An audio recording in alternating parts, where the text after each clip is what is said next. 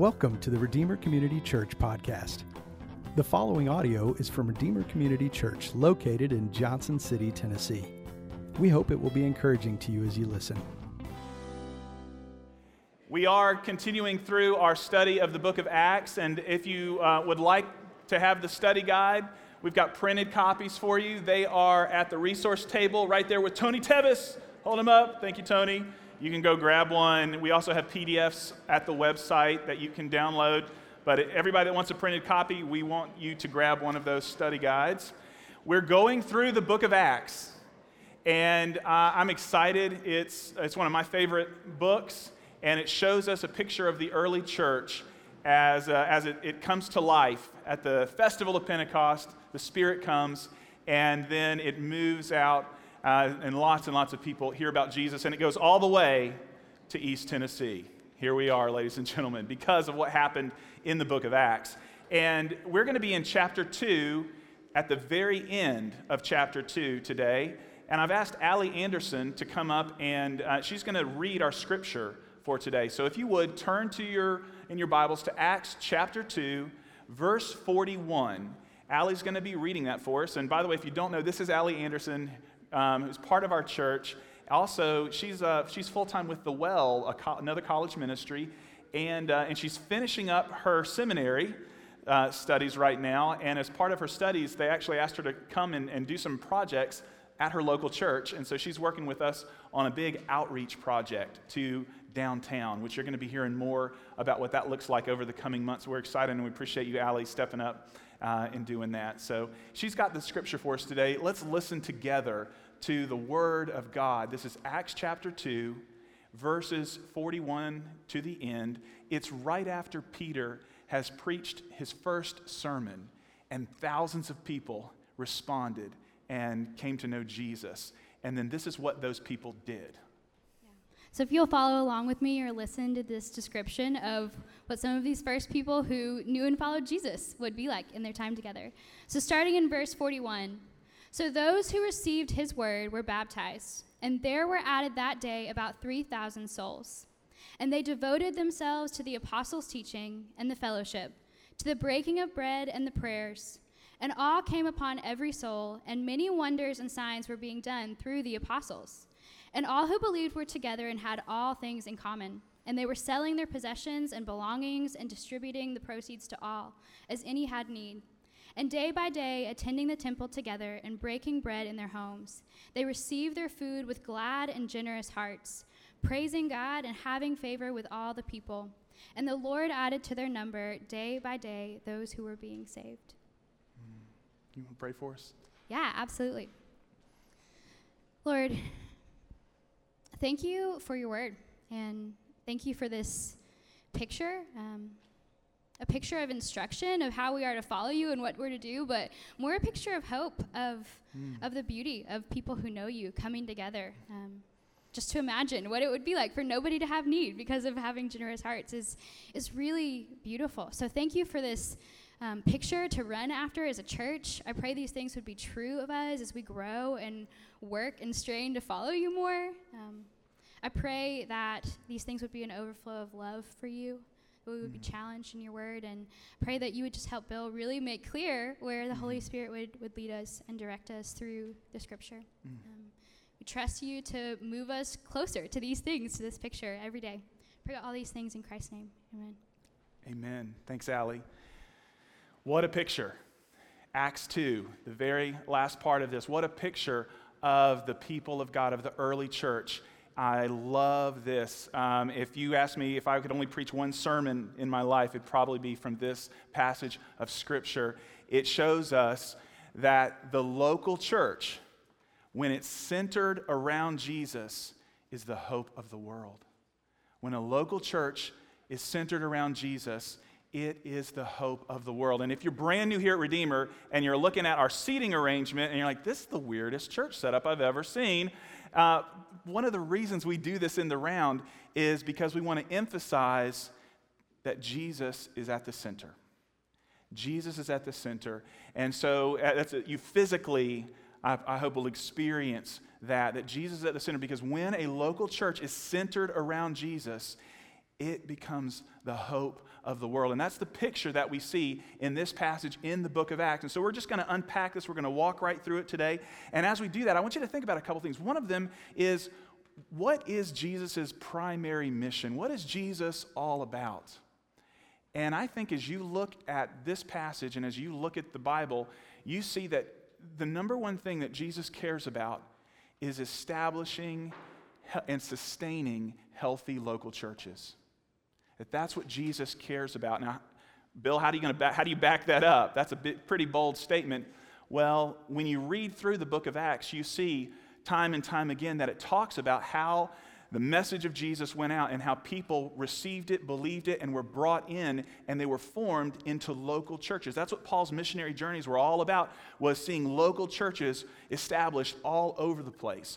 Also, though, when you look at uh, the book of Revelation and you see Jesus come and speak to the apostle John, what's he talk to him about? Local churches.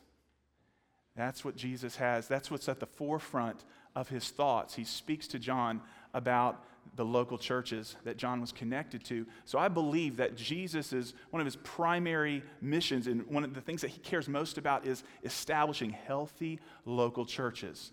And if that's true, then one of the most important decisions that you make is how you will relate to a local church. If it's at the forefront of what Jesus cares about, then for us, one of the most important decisions is how do we relate to a local church? And there's because there's lots of different ways that you could relate to a local church. Uh, probably the most common is to relate as a consumer, because that's what our culture has programmed us to interact with the world uh, through that lens as a consumer. And so we come to church and we would say, uh, yeah, I, I, don't like, there wasn't enough lighting over here. The, the music didn't sound just right. Needed a little bit, bit more bass. Could you fix that, Jim? Uh, and the, the coffee was a little cold. And where's my croissant? That's a consumer mentality. And if you were here uh, several weeks ago, our lead pastor, Jeff Martin, repented, standing right here, of, of allowing us to drift towards that. And it's a big problem for us to become consumer, consumer mentality in, in our approach to, to being part of a church.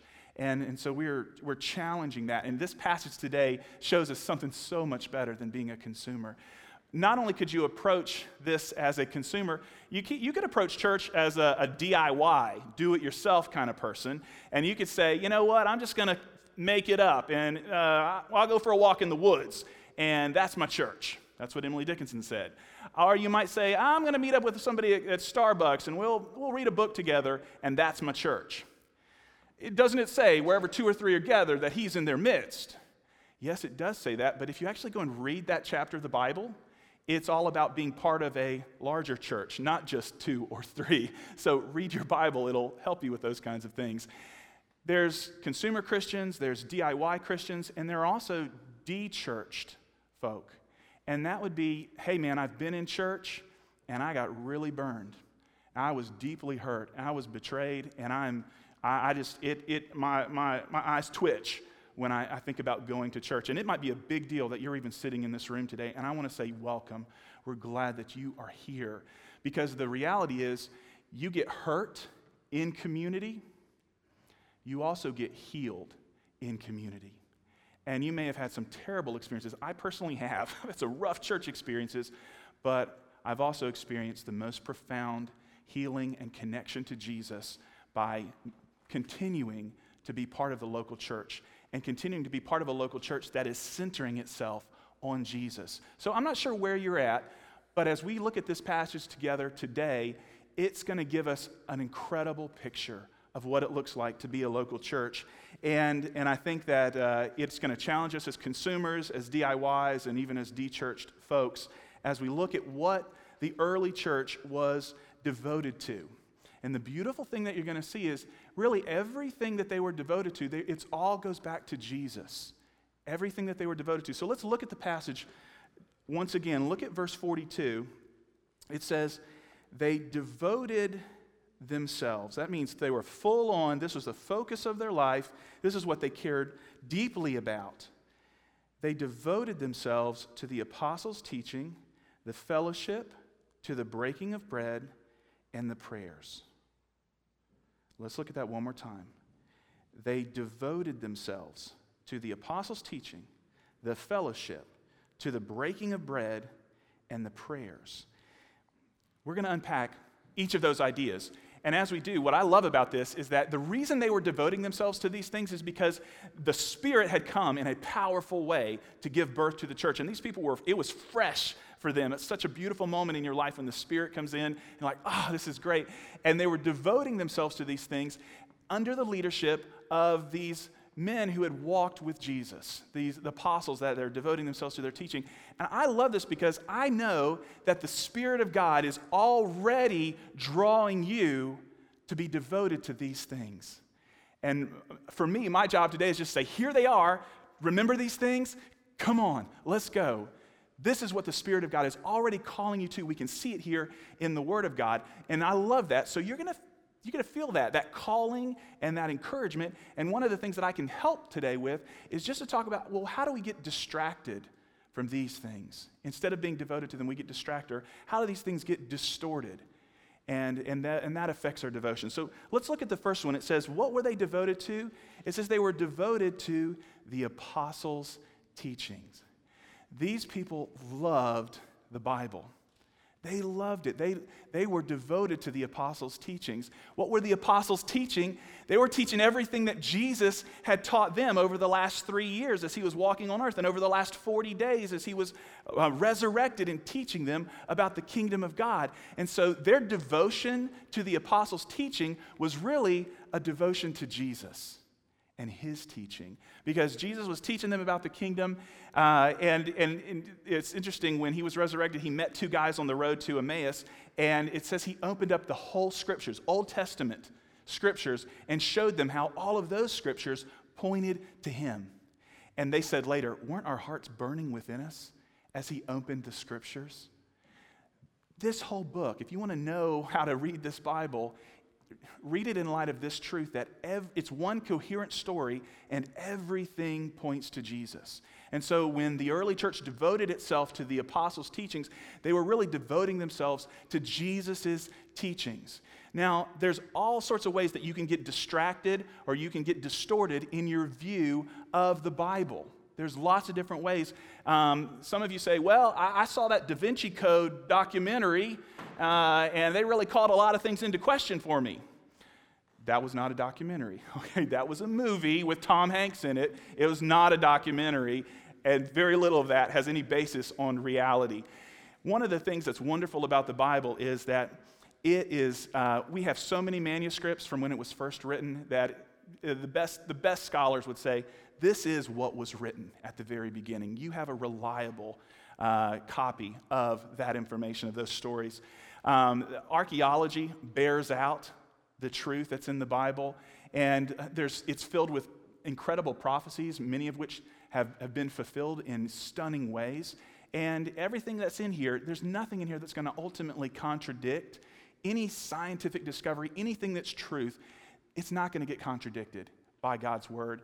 As, it, it, usually has to do with either we don't really understand maybe one part of the Bible or we're still figuring something out with science, but ultimately, no truth is going to contradict any other truth. So, this is a reliable place for us to go. Um, when, I was, when I first became a Christian, that, that was one of the questions I had to wrestle with is, well, what am I going to think about the Bible? And I was sitting in, uh, in uh, geometry class, and, the, and this thought came. It said, you know what? I believe that God made the universe. If he could make the universe, I think he could get the book right. Right? If you believe he could make the universe, he can probably get the book right. You can trust it. Here's something else for you to chew on. How did Jesus think about the Bible? Jesus had a really high view of Scripture. He said, and he, he's talking about the Old Testament, he said, it can't be broken. You can't take out a punctuation mark. You can't change a verb tense because you can build a doctrine of the resurrection just on the tense of a verb. Jesus had a high view of the Bible. And so I would encourage you, if that's all you said is like, I just want to look at the Bible the way Jesus did, you're going to be okay. And Jesus believed that this was the place where we could go for life. So If that's what it is, what are the implications for, for God's word in our lives? It says um, in the Psalms, it says, Your word is a light unto my path, a, a lamp to my feet. If the word of God isn't in your life, you're going to be stumbling in darkness. Jesus' first followers, when they were given a chance to just hit eject, they said, Where else can we go? Because you have the words of life. In Psalm 119, one of my favorite passages, the, David prays, Open my eyes that I may behold wondrous things out of your law. Why would you want to settle for anything less? Open up this book and pray that prayer, and the Holy Spirit will open your eyes and show you wondrous things out of this law that bring us to life. So, uh, so that's the first thing that they were devoted to. Now, what could it look like for us? to be devoted to the apostles' teachings. Number one, I would say prioritizing the time that you spend reading Scripture. Simple. Prioritize that time. If you need a plan, and if you've never read through the Bible, I met with this guy last week, uh, and he was telling me, Man, I'm reading through the whole Bible.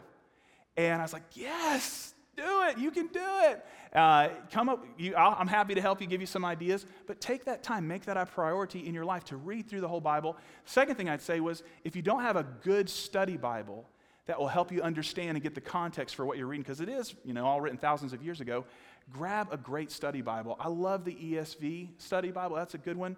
Um, when I was first became a Christian, this older couple uh, came over to me and they took me out to eat and, and they just said, Man, we're so glad that God has grabbed a hold of you. And they gave me, it was the NIV study Bible, and, and it had a maroon Bible case, because that's what everybody had back then, uh, that zippered around it.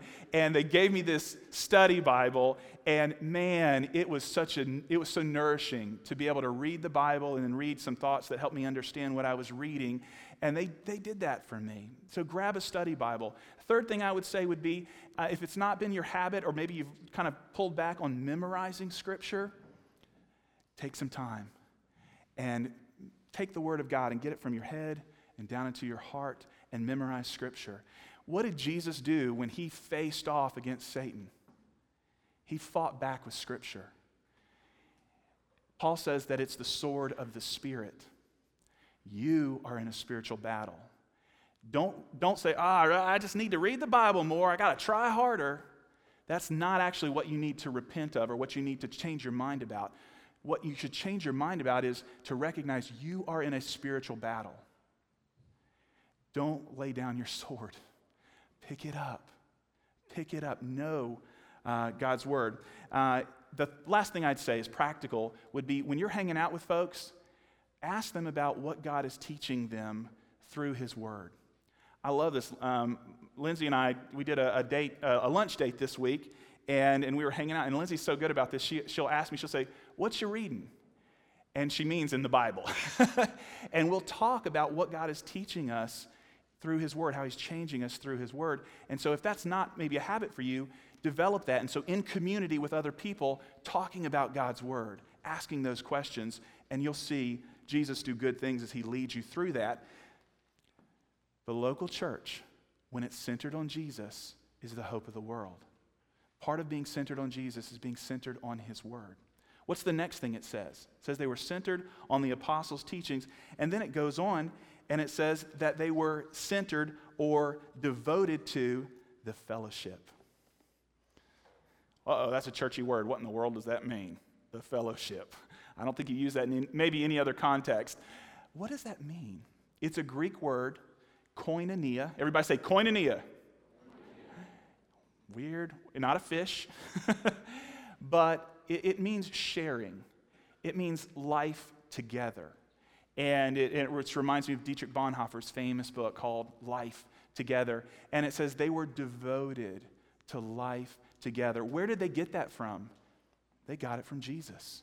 Because that's how Jesus did what he did was he invited people into life together. That's what he did with those men and women that followed him for those first three years. He invited them into life together with him, and it was transforming. But here's the thing we're coming off of a year that has divided, that has isolated, that has disrupted our life together more than any other year that any of us probably can remember. And so there is a, so, and we're all still, some of us are still reeling from that. Some of us are still experiencing a lot of isolation. Here's the scripture calling us to life together, calling us back to life together, where this has been a, a year of, of confusion and chaos. That here's this thing that's calling us back to community together. We're better together. We were made to be together. God Himself is a community Father, Son, Holy Spirit.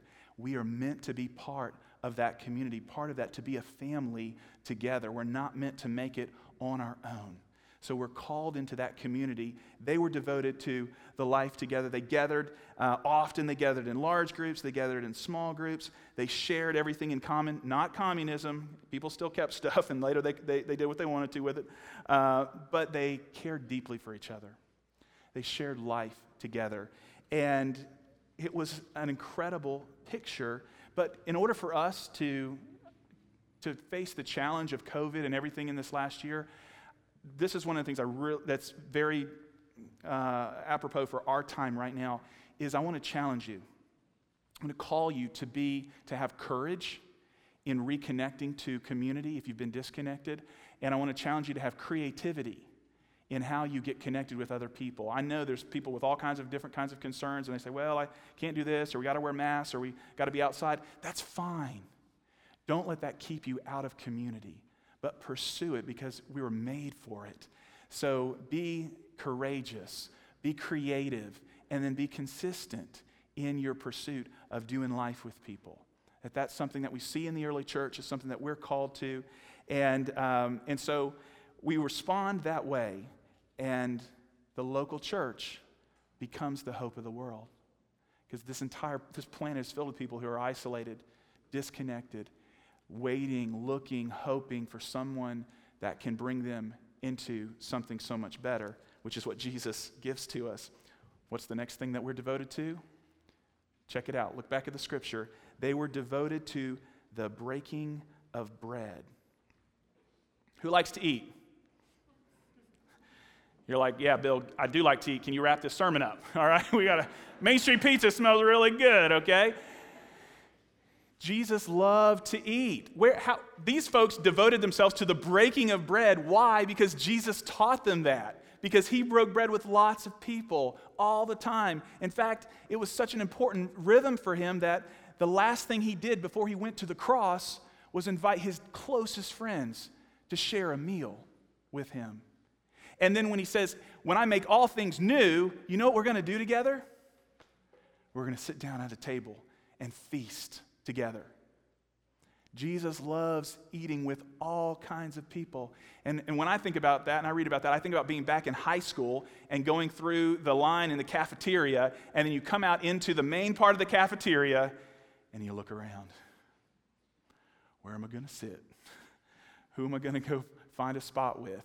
Especially if like you're brand new at that school and you're and you feel pretty awkward and you're like, uh, I got the, the jocks over here and the band folks and the computer guys and the anime people and all these other different groups. And you're like, well, who am I going to sit with? You guys know this. And then what if you looked at one table and there and there's like, who's that guy? He looks kind of Middle Eastern. Uh, he's wearing like a toga or something. And, and I can't tell what group he's with because there's a football player there is the, the math expert. There's this guy that's got his own business already. There's this kid that can barely put his pants on straight. There's all kinds of people at his table. What's their common denominator? The common denominator in the local church is Jesus. And the more that he becomes the common denominator in the center of our church, the more eclectic we will become.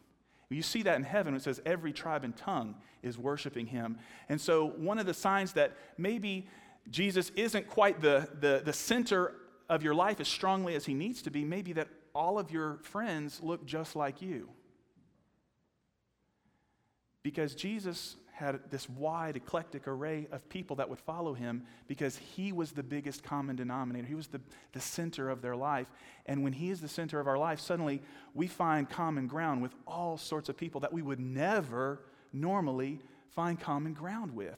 And it's one of the beautiful things that the gospel does is it breaks down all those barriers of race, of socioeconomics, you name it, and it breaks that down and brings people together around the table with Jesus. So here's some things that you could do in following the Spirit's lead to devote yourselves to breaking bread. Number one, go out to eat today. All the restaurant owners were like, yeah. Uh, go out to eat today and invite somebody to come with you invite someone in this room or call somebody and invite them to come with you. And I would challenge you try to eat once a week, have a meal with some other Christians. Talk about what God's teaching you as you sit around the table. Number two, reach out to somebody that doesn't know Jesus or that is far from God and say, hey, let's grab something to eat. Let's get a cup of coffee. Let's do something together. Reach out to them. That's what Jesus did. And as we center ourselves around Him, then we find the Spirit leading us to do the same thing, and we find ourselves becoming the hope of the world. What's the last thing that it talks about them being devoted to? If you look there in, in the passage, it says they devoted themselves to the prayers. That's how they started. When Jesus was getting ready to ascend, he said, Go and wait for me in Jerusalem. Wait for me. Pray until I send the Spirit. And so they did. They went for 10 days. 120 of them met in an upper room and they prayed and they waited, and then the Spirit came. Prayer has always been at the very heart of a healthy church, it's at the very heart of a healthy discipleship to Jesus. Think about the disciples only ever asked Jesus to teach them to do one thing. They said, Can you teach us to pray? they, would hang, they were hanging out with him and, and they said, We hear you pray, man. Can you teach us to pray? So if you're like, I, I don't know how to pray, I feel like that's such a weak area of my life, that's okay. You can come to Jesus and say, Lord, would you teach me to pray? And he will. He'll teach you to pray. That's what this early church was doing as they were waiting on Jesus. And then the Spirit came and things began to come alive. So the devotion to prayer is it is a challenge and I think some of the reasons why, and, what I don't want you to do is say, oh, I, just need to try to pray harder. I really, yeah, I know that's an important thing to be a Christian. You ought to pray. Uh, that's not what you need to repent of. The reason you don't pray is because you think that you can make it on your own. That's the real reason that you don't pray, is because you think you've got this. Because you know those times in your life when everything has hit the fan and it's totally fallen apart, and then what did you do? You prayed at that moment. Don't wait for those moments. Recognize right now that you don't have it all together, that you can't make it on your own, that you need Jesus. And that and when you have that recognition, then prayer starts to become a whole different part of your life when you realize that. And so that's what we could repent of is man, I I think I got this and I really don't. I'll tell you the other thing that this will help you.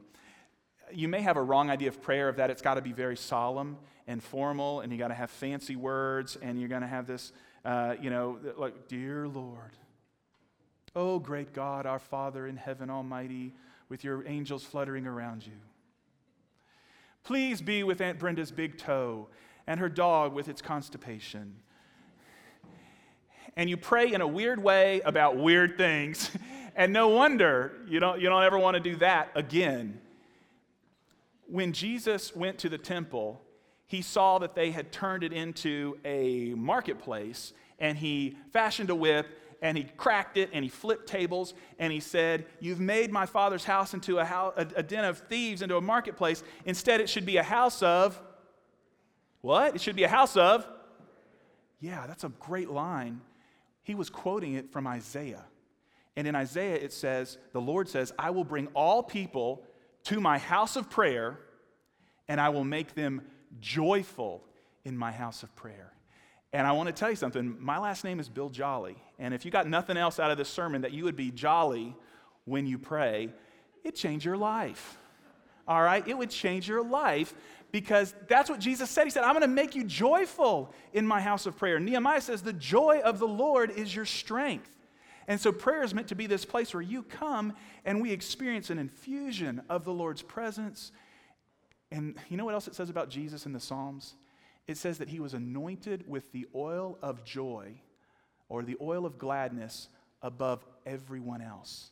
That means that Jesus is the happiest guy in the universe. And when you're in his presence, when you're centered on him, you can't help but get a little joy going on. So look at the early church as they look to Jesus and they find such great joy in coming together and pray.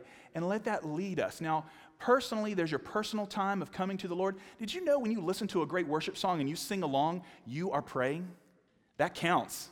All right, I can sign up for that. I could do that. In fact, St. Augustine said, He who sings prays twice as well as somebody else. That's a cool thing. So do that. That's a way to grow in your prayer life, in your communion with God. Just put on a song that you can sing along with, and you'll find yourself growing in communion with God. What does it look like for us as a body? When there is a call to corporate prayer, don't treat it as optional. Realize this is strategic. This is important. This is what we were, this is an integral to what it means to be a church and to see God's kingdom come. I'll tell you a story uh, about uh, eight months ago, nine months ago, as the pandemic was spreading, as racial unrest was broiling over. Some leaders here in our city, Aaron Murphy, who's a leader a Good Samaritan, he's also a pastor, uh, and some other leaders said, We need to pray. The people of God need to come and pray. And they started a prayer meeting over at the Farmers Market Pavilion. And since that day, which is over, I think, over 250 days ago, there has been someone praying in the heart of our city. That's like a couple blocks that way. For over 250 days, somebody has been praying every single day for God's kingdom to come, praying over this city. And as a church, Redeemer, we have um, heard that call, and we have, we've said, you know what? We're going to take one of those nights, the first Friday of each month for the next year, for this year, and we're going to gather together there and pray. And so I want to call you, as you think about the early church's devotion to prayer, I want to call you to join us and pray together. Corporate prayer is an essential part of how we can be a church that's centered on Jesus. And so come with us and pray, and we'll see how the hope of the world is, uh, is revealed here in our city. Um, we're also, we've got some, uh, some other things that are going to come up. We're going to be having some prayer meetings here in this, this space that we'll tell you about. We're also going to spend some time prayer walking through the streets of downtown. We're going to do those things because that's what we do. That's what we do. Let me give you one last thought on prayer. When you're spending time with another Christian and you're asking about how their life is going, one of the questions to ask them is, How can I pray for you? Put, if that's not already in kind of one of your go to conversation pieces, ask them, How can I pray for you? And then as they share about that, the next question is, because they'll, they'll tell you, and then you could say, Okay, great, I'll remember that, I'll pray for you. You won't. You'll forget, more than likely. So, what I would encourage you to do is actually to say, Can we pray right now? If you're taking notes, that would be one to write down because the kingdom of God will show up if you'll ask that question and then take a moment and pray with that person. Can we pray right now? It is powerful to be right there with another human being, turning your eyes to Jesus, talking to him, asking him for his grace and his mercy in someone else's life. Because you know there are people that you spend time with that nobody has prayed for them ever, or maybe in years. And maybe they've not, they've not prayed in months and months. And if you can be a catalyst for them to pray and open their mouth, talk to God, if you can be the person that prays with them, heaven will show up. God shows up when we pray. I love it. What resulted from the devotion of this early church? We'll finish with the rest of this, look, just looking at the passage. This is what happened as they centered themselves around Jesus. Check it out. Awe came upon every soul. God is here, God is doing something. Many wonders and signs were being done through the apostles. There were miracles happening. We welcome that. All who believed were together. They had all things in common. They weren't selfish. They were selling possessions and belongings and distributing the proceeds to all as any had need. Again, this is not a plug for communism. People still held on to things, but they were very generous, is what was happening. And then it says, day by day, attending the temple together, breaking bread in their homes. They were, they were eating together, they were also taking communion together. They received their food with glad and generous hearts. What if that was a description of Redeemer? You know those people at Redeemer, they have glad, they're so happy. They've got some, some kind of joy, and they're so generous. Stuff isn't the most important thing to them. And look what it says in verse 47 praising God. That was another characteristic. We're going to get up here and sing in just a little bit uh, for the response time of our service, and I want to encourage you to sing. Sing to, sing to the Lord, not for other people. Sing to the Lord as we respond to what he does. It says they praised God, they had favor with all the people, and then look at this. The Lord added to their number day by day those who were being saved. Why does Jesus, what is he doing with his people? What is, as we center ourselves on him, what is he doing? Why did he endure the shame of the cross? It says it's for the joy set before him. What was that joy? You and your neighbor and people all around this planet. That's the joy set before him. And it says they were being added to the church. Jesus died for local churches, for you and me, and for those that don't know him yet, so that they could come to know him and be part of this family with us. That's what he is all about. And that's the call to us as we center ourselves around him today. Here's the last way that we're going to do it. As you came in, you got a little cup that has some juice in it, and there's a cracker along with it, a little communion packet. We do this every week. If you're brand new here at Redeemer, every week we take communion together. We break bread. It's a tiny little weird piece of bread, I know. But it symbolizes something so incredible. And as we break this bread today, and as we take this cup today, it's a time for us to center ourselves on Jesus,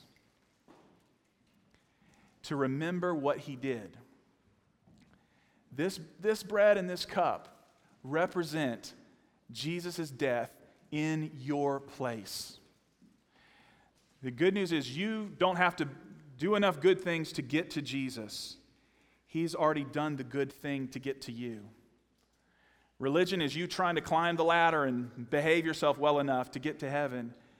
The message of Jesus is that He came down and that He lived a perfect life the one that you could never live, and that He offers you His grace. And as you take this bread and this cup this morning, that you would experience the grace of God, the love of God for you in Jesus Christ. It is life giving. It's a time to recenter. As you've heard about the early church this morning, and you've sensed the Spirit highlighting different things and calling you. Devote yourself to the apostles' teaching. Devote yourself to breaking bread. Devote yourself to life together. Devote yourself to prayer. They're all ultimately a call to Jesus. He says, Come to me, all you who are weary, all you who are burned out on religion, come to me. I'll give you rest. Take my yoke upon you. I'll never lay anything ill fitting on your shoulders. Come with me, and I'll teach you how to live freely and lightly in the unforced rhythms of grace. Father, we thank you for the grace that you've given us in Jesus Christ, the Savior of the world. You are Savior Jesus. And we pray by the power of the Holy Spirit that you would take this bread and this cup and that you would remind us of your great sacrifice, that you are Savior, and that we are called to you to center our lives on you. Lord, help us where we have not been centered around you. Help us to recognize idols, distractions, and distortions. Help us see them. Turn from them. Put them away. And turn to you, the author of hope and life, our gracious, good, kind Savior. Let us come to you, Lord. Draw us. Draw us, Jesus.